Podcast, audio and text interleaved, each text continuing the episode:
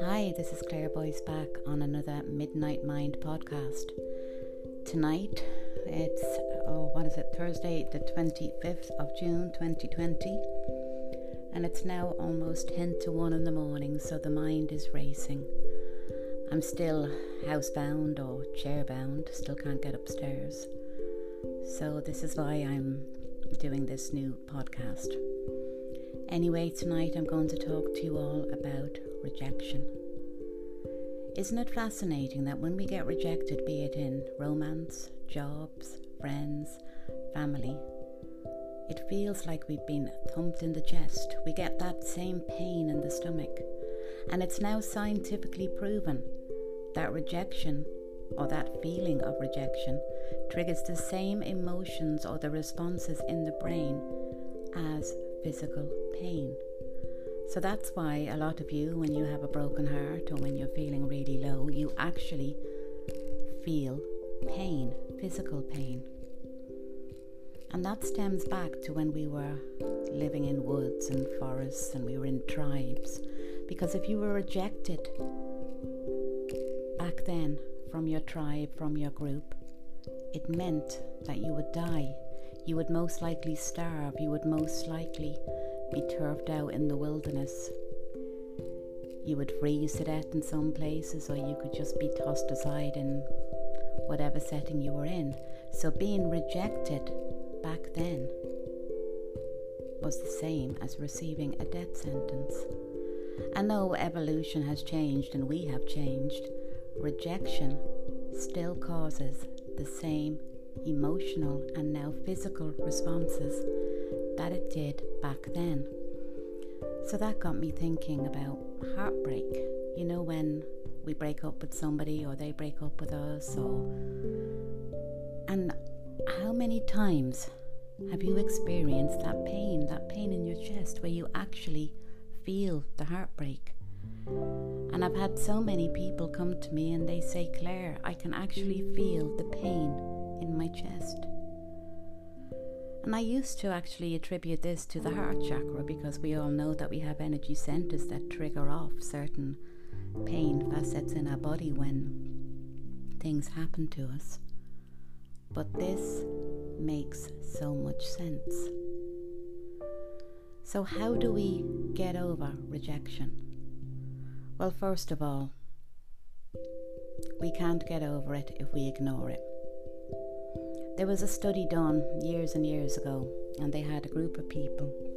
One third of them, they were venting about their exes and they were giving out and saying how bad it was. They were focusing on the negative attributes of their relationship, thinking that that would get them over the breakup quicker. In the second group of people, this group of people were obviously more spiritually evolved, maybe, and they were thanking their ex partners for all the good times and letting them go with the proverbial love and light. And the third group of people, they used avoidance techniques. They went on the rebound. They got drunk. They went out partying, anything they could do to take the mind off being rejected. So then the scientists, whoever it was, or whoever it was back then, went back to the three groups to see which group of people recovered quickly or first from the breakup. And funny enough, with the first group, they did. They had a lot of pain and they. But you see, because they were focusing an awful lot of time on their relationship, yes, they were feeding the negativity, but they were helping themselves feel. And that brings me to the next saying that I heard on a podcast uh, recently. You can't heal unless you feel. So, although I'm not telling you to go around and focus on the negative attributes of your ex partner or whoever it may be, because we all know that if we focus on negativity all the time, then that's going to lower our frequencies and then you're going to feel like rubbish. But what I am saying to you is allow yourselves to feel. Because unlike the other group of people who let it all go with love and light, they never really got over the breakup because they didn't allow themselves to heal.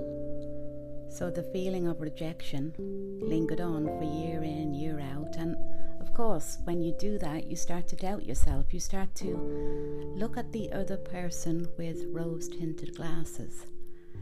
That's when you look at somebody who has done you wrong or whatever happened.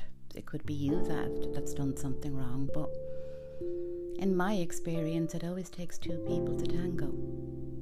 You can't, like, one person doesn't fall out or cannot argue. It's impossible to argue with somebody if the other one isn't arguing. But if you're going to stay in that mindset of letting it all go, then you're going to start looking at the other person like uh, they were wonderful and everything is your fault. And yes, 50% of it could probably be your fault, maybe as far as 70%. But nobody is completely blameless for any relationship that has failed. Maybe you went into the relationship and you wanted more Maybe you thought you wanted more. Maybe they were just out for a good time, or maybe they wanted more. Because that's the one thing. When we go into relationships, we stop being honest. We try and mold ourselves to be the person that the other person wants us to be. But that's not the person they fell in love with. The person they fell in love with is you, who you are right now. So, most importantly, it's about being yourself and allowing yourselves to feel. And the third group of people who went on the rebound went partying and, you know, had a good time so they wouldn't have to think about their sadness, so they wouldn't have to think about what's happened, and they wouldn't have to think about what if. Well, they had to wake up. They had to sober up. They had to stop partying. And although they could have gone from rebound to rebound, they never quite got over the ex. So, the motto of the story, what I'm trying to say is you cannot heal from something unless you feel it. So, it's important, everyone, to allow yourselves to feel. And I thought I'd bring up heartbreak because I don't think there's anyone I've ever met who hasn't been heartbroken when it comes to love. Now I'm going to talk about rejection from business or from a community. I knew somebody once, and they were in this large group of people that met every week and had fun together and did all these, you know, exciting new things and new ventures. And in a setting like that, the people in the group, they tend to become your family. And you look upon them like they're your family. But if you fall out with the person who runs the setting or runs the group, then you're kind of discarded. And it does, it feels just like it did when we were in the tribal years, when we were thrown out of a setting that could have destroyed us. Being rejected from a group can also be lonely, can make you feel totally isolated. Whether it's a support group, whether it's an activity group, whether it's a spiritual group, it doesn't matter. Rejection always has the same effects. So remember, give yourselves time to grieve. Remember, Stop looking at the other person or whatever the situation you find yourselves in with rose tinted glasses. Nobody's perfect, we all make mistakes, and I do know that a couple of people will be listening to this and say, Well, Claire, you've made more than your share of mistakes, and yes, I know. But in order to move on from those mistakes, we have to heal we cannot heal unless we feel them, unless we go through them, and maybe take the rejection not so personally. Maybe look at yourself and see, well, could I have done something differently? And maybe it's not that you've done something wrong, maybe your life path was with somebody else you know the saying? I think it's a saying where God moves you because you were getting too comfortable. Sometimes something has to happen, something gives that makes us move, that makes us change direction. So remember, whether it's happened to you before or if you're listening to this now and you are heartbroken, remember that goes back to tribal years, that feeling, that feeling of hopelessness, that feeling of dread, that physical pain in your chest. When you've got your head on the pillow when you just can't sleep and you find it impossible to eat remember that actually is a trigger in your mind. So, once again, I will tell you all to learn to control your thoughts because it's your thoughts that create your emotions, and this is an emotional trigger. And of course, we all know that it's the, uh, our emotions that create the world around you.